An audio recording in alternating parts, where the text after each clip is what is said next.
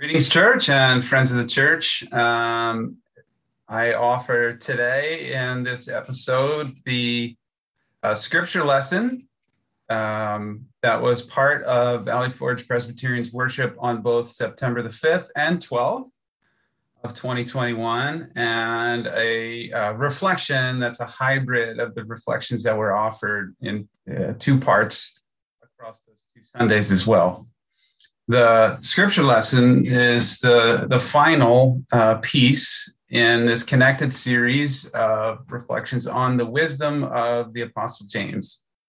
Um, and so, for, for the last time in this series, um, here is what the Apostle James wrote uh, to those seeking to implement uh, a Christian uh, way of living into their daily life and the social order.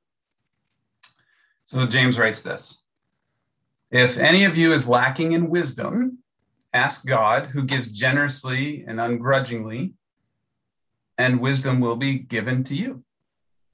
But ask in faith, never doubting, for the one who doubts is like a wave of the sea, driven and tossed by the wind, being double minded and unstable, and must not expect to receive anything from the Lord.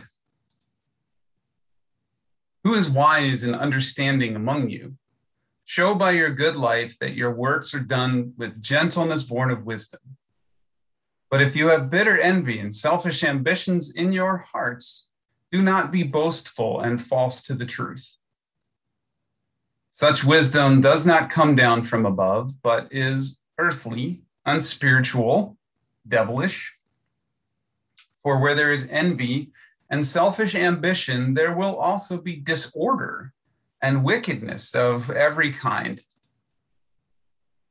But the wisdom from above is first pure, then peaceable, gentle, willing to yield, full of mercy and good fruits, without a trace of partiality or hypocrisy.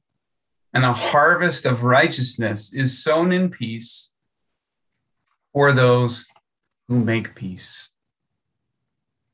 So, in his letter, James uh, is making the argument, as we've considered in this series, that those who claim the title or the, the, the characteristic of being a Christian, those who seek to implement the way of Jesus in their daily living, in their relationships, and in the world around them, are more than hearers and believers of what he said, but also those who are doers of his word, doers of the word of God expressed by Jesus and his witness.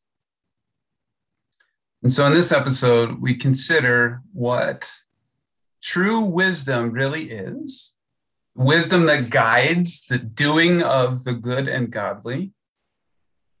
And we also consider the difference between that godly wisdom and wisdom that is earthly or unspiritual. So James writes that God is the constant source of wisdom. And when we hear the word wisdom, I wonder if we tend to associate it with the concept of intelligence, as if the things that we learn, memorize, experience, and remember build up in some sort of wisdom bank account so that those who know the most facts or have the most experiences that teach them the most new and different things are those thought to be the wise among us. For good reason, we equate age and wisdom, for we know that the longer that we are alive, the more that we learn and experience and remember. But the word that James uses uh, for wisdom in the Greek language is more about clarity in a moment, clarity in a set of circumstances, than about accumulated intelligence. It's more about a skill that anyone can refine and practice, and less about this bank account of all that we've learned and experienced that creates more ability or capacity in some with a lot of intelligence and less capacity in others who have lesser volumes of intelligence. Wisdom is about the ability to know with clarity what is and what needs to be done and said not by what we recommend out from our experience, but by what the mysterious creator God, the nurturer of all that is good, the driving force toward peace, wills to happen in that moment or circumstance. So, wisdom is not about having the right answer about what to do based on previous human learning and experience, and thus being the authority on the matter, the expert on what to do. Rather, wisdom is about seeing the unique context of the circumstances clearly, such that what to do is not informed by what is in the brain, but is informed by observing and discerning what is happening in real outside of the self.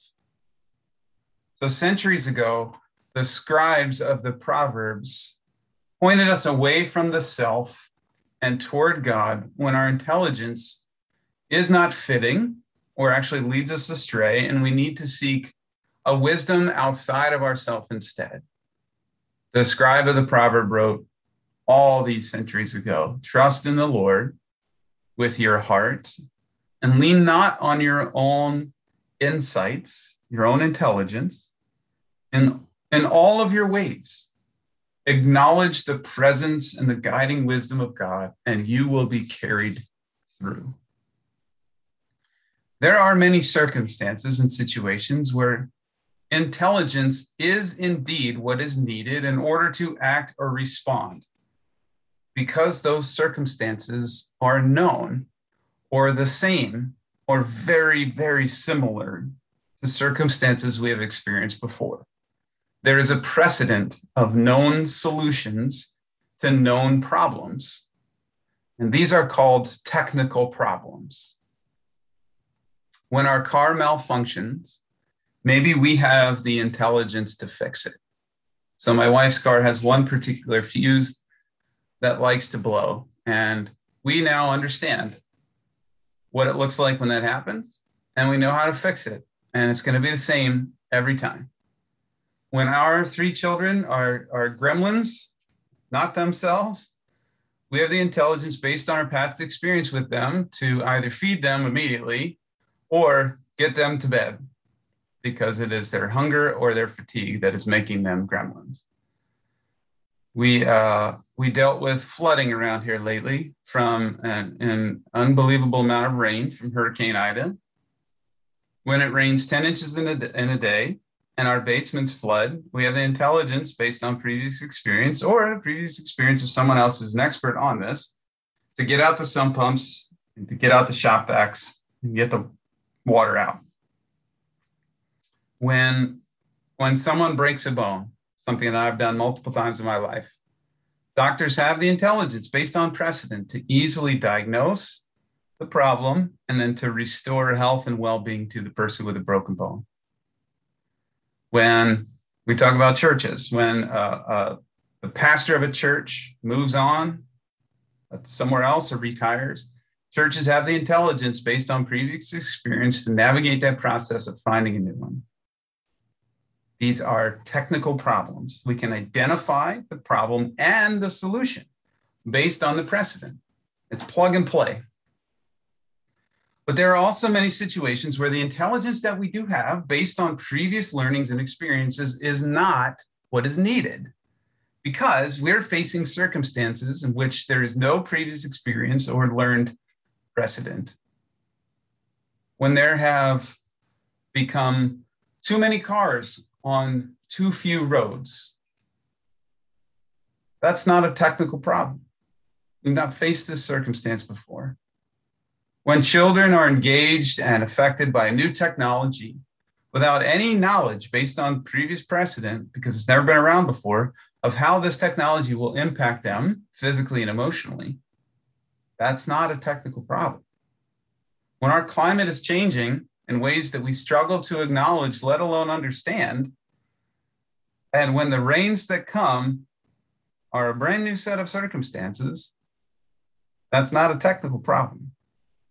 When doctors are tasked with responding to a brand new virus that's spreading like wildfire and there's there's no precedent on, on how to identify it, treat it, cure it, that's not a technical problem. There's no easy solution. when churches have done everything they know to do based on precedent, yet they are still declining for reasons they can't identify, let alone understand. That's not a technical problem. There is no known solution based on precedent. These situations are called adaptive challenges. We struggle to identify the problem because it's a new set of circumstances and a challenge that we have not faced before. And we have no precedent for how to respond. There are no experts, there are no known solutions. Our intelligence, based on our past, cannot help us.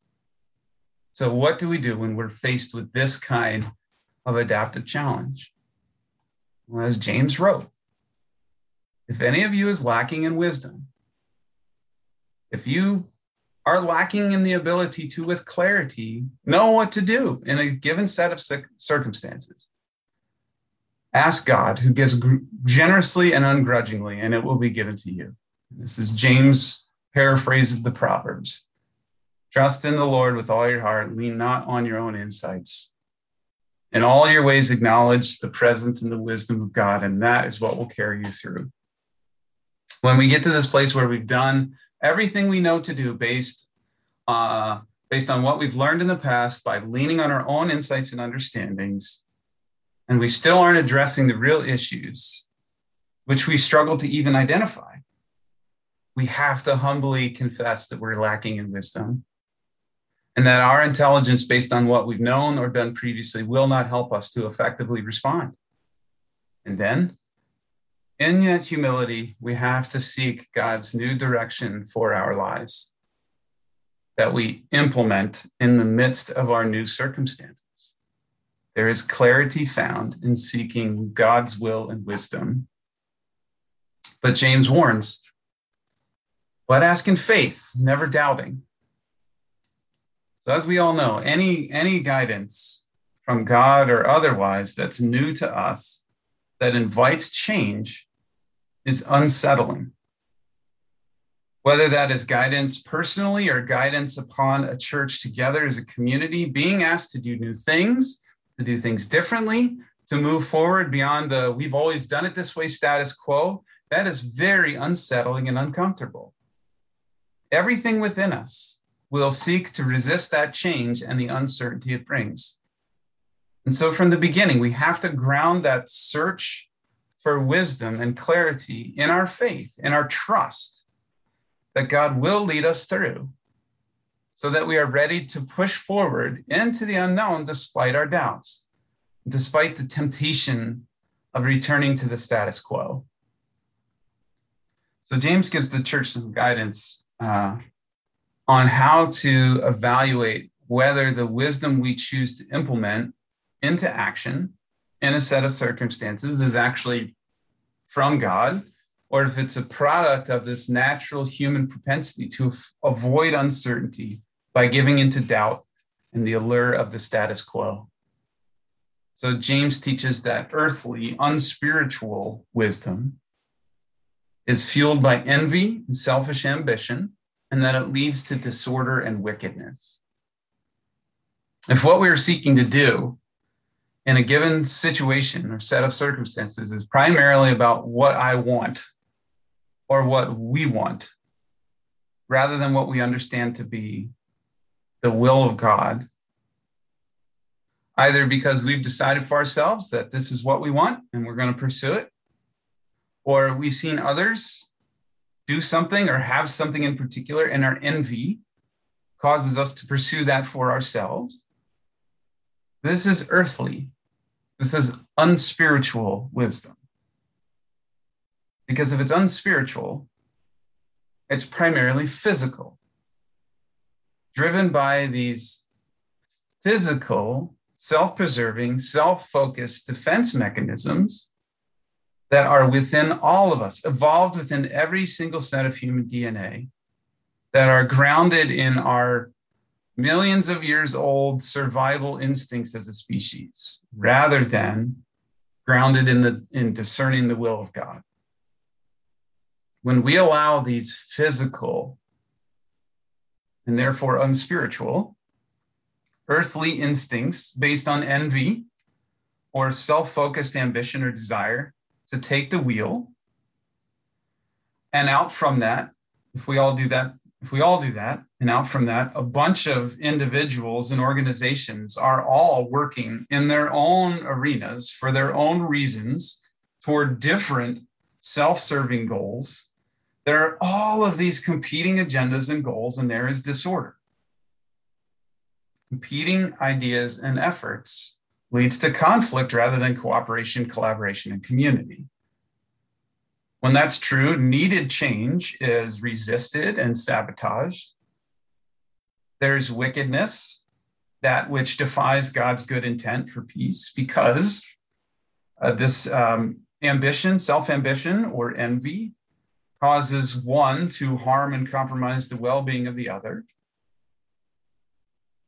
Major conflicts and, and clashing of ambitions can lead to war. It leads to hunger, despite an ample supply of food on this earth. It leads to poverty, as the few hoard so much and and and so many others are intentionally kept in places of not having enough. It leads to polarization that distracts and stalls and compromises groups and nations. It leads to scapegoating. It leads to oppression. So, what do we do?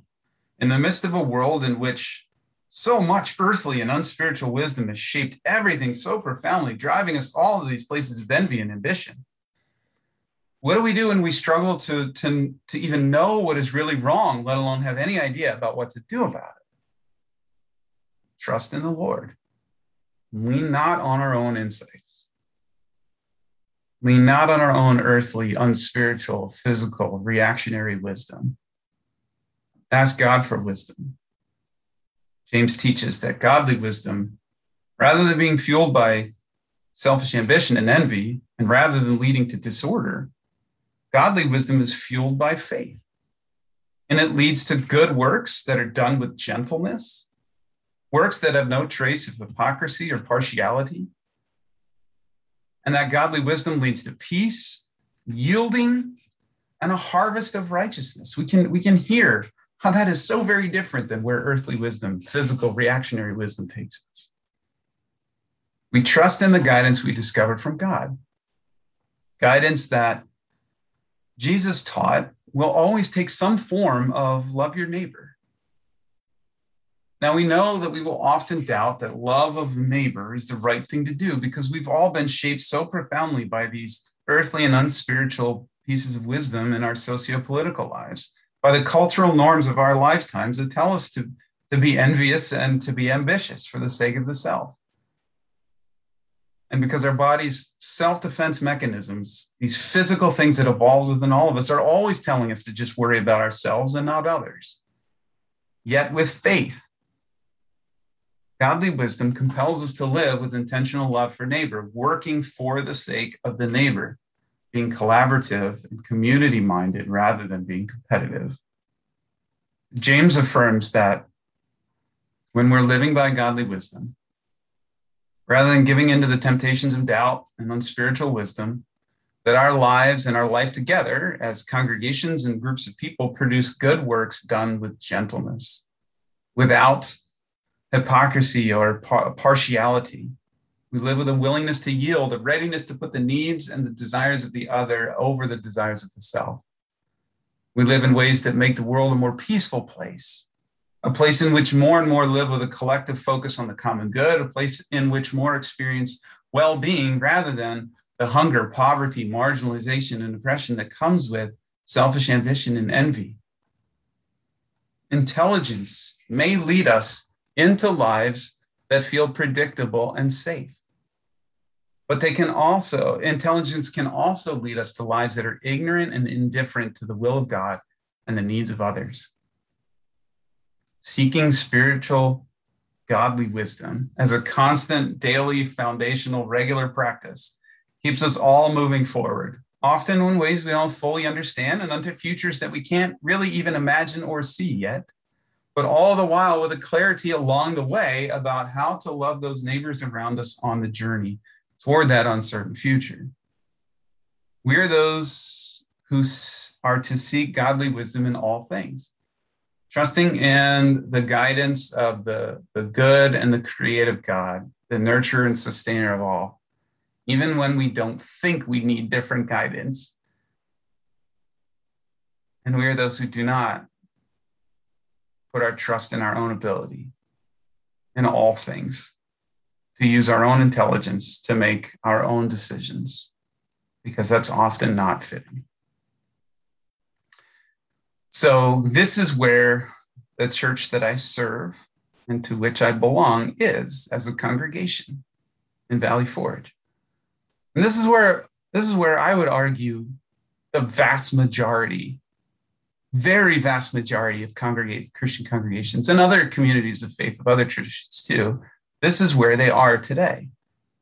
In this place of facing adaptive challenges that we as the people of these organizations and communities struggle to even identify realizing that in in some way that feels just beyond our comprehension that things have changed and are continuing to change rapidly and realizing in humility that doing what worked in the past being who we were in the past those patterns and rhythms and priorities and systems are not working anymore.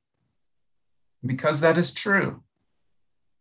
With humility, we have to confess that we need wisdom and trust in the Lord rather than leaning on our own understandings. God will make our paths straight. But the good news where I serve in Valley Forge is that this is already happening. So, godly wisdom helped our congregation to nurture the creation of the Upper Merion Area Community Cupboard, which was sown in peace and has led to a harvest of godly good done with righteousness and without a trace of hypocrisy or partiality. As we've let go of known ways of using that big part of our building, our kitchen area and our hall, and uh, instead of just doing what we always did in those spaces, following God's guidance into this uncertain community initiative, our witness and community impact for the sake of peace and love of neighbor has grown exponentially. Thousands and thousands of people are finding good news as the poor, and that's the heart of the gospel. Godly wisdom has helped us in Valley Forge to nurture a fresh vision for how to use our Christian education building in Christian witness in the future in a very different way as housing for the least of our sisters and brothers. As we let go of the status quo of what we learned that building's for, instead, trusting in God's wisdom to guide the ways we use that building and the shape it takes. God will continue to guide our church in this into this new season of good work done in gentleness, despite our doubts. Godly wisdom will help us to nurture a ministry to families with preschool age children that fits the community as it is today instead of fitting a community that existed 60 years ago when the nursery school, as we know it, was first formed. As we let go of known ways, stop leaning on our own understandings, become willing to yield our attachments to our spaces and patterns as we've known them, with a priority on our call and mission to love the other more than to attend to the desires of the self, to follow God's wisdom beyond our doubts, something full of mercy good fruits is coming. Our intelligence, our knowledge of how to be this church, based on past experiences and leanings, known problems and solutions, this false assumption that our circumstances and norms and expectations don't ever change, these cannot and will not lead us into a faithful future. But seeking godly wisdom discerning what we are to do until we have a clarity about what is good and right to do today, trusting in the Lord with faith enough to overcome the doubts that would stall and sabotage us because we cannot see the future perfectly, and doing what is godly. That is what can and will lead Valley Forge Presbyterian Church into a good and faithful future. Things are already changing in our congregation, things are changing in every other congregation, like it or not. Not by the direction or the intelligence of the elders or the pastor, but by the wisdom that God is giving us as congregations. And by that wisdom, we are going to change more. In seeking godly wisdom, the session of our church uh, has unanimously discerned that this vision for our future is faithful and true. And we're going to work with our congregation in the weeks and months ahead so that we're ready for a congregational meeting sometime this fall when it will be our people's turn, all of our people, to lean not on their own understandings and insights born of their past experience as members of this church, but instead to trust in the wisdom that God is bringing us together. And as hard as that will be, we thank God for the change that is born of this wisdom will ensure the future and the faithfulness of our life and our witness. So God help us. And amen. Be well, stay safe, wear a mask, be vaccinated, love your neighbor. Peace be to all.